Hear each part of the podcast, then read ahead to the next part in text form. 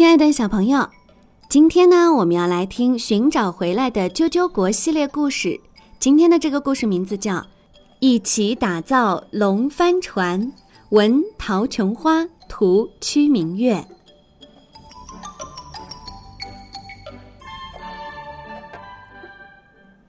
第二天，我在向往鹏鹏的王宫大厅里醒来，大厅里空荡荡的。奇怪，昨天半夜狂欢结束，猴子、老獾、乌鸦和飞鼠兄弟不是和我睡在一起吗？他们去哪儿啦？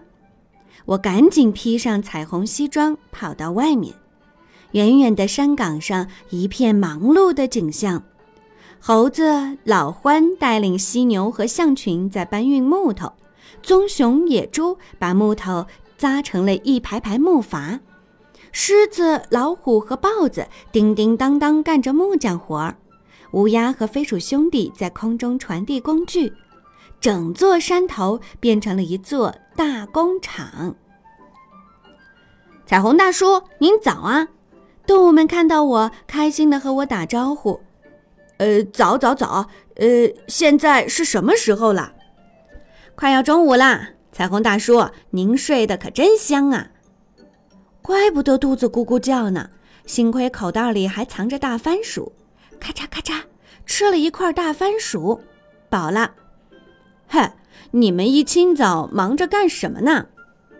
彩虹大叔，您没瞧出来吗？呃，真没瞧出来。这是帆船呀，这是桅杆，这是白帆，只有啾啾国才有这样气派的船哦。这船。呃，宽宽的，有点长，嗯，是很长，头和尾各自高高竖着一段圆木头。尽管有些简单，有些古怪，可它就是一条船。它应该有一个更了不起的名字，叫它龙帆船吧。这威武的龙头，高高翘起的龙尾巴，真是又雄伟又别致的单桅船，不是一般的船比得了的。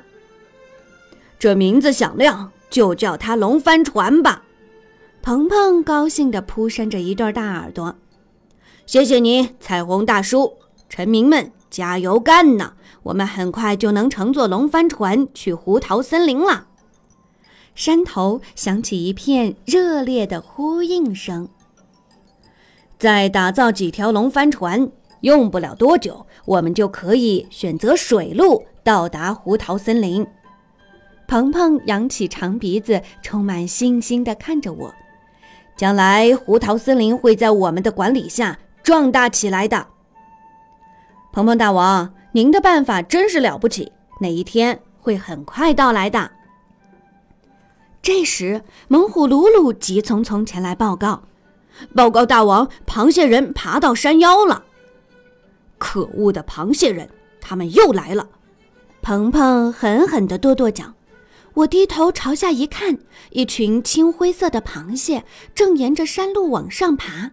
领头的螃蟹有一个大人的身高那么长，背上的坚硬的壳在阳光下闪着冷冷的光。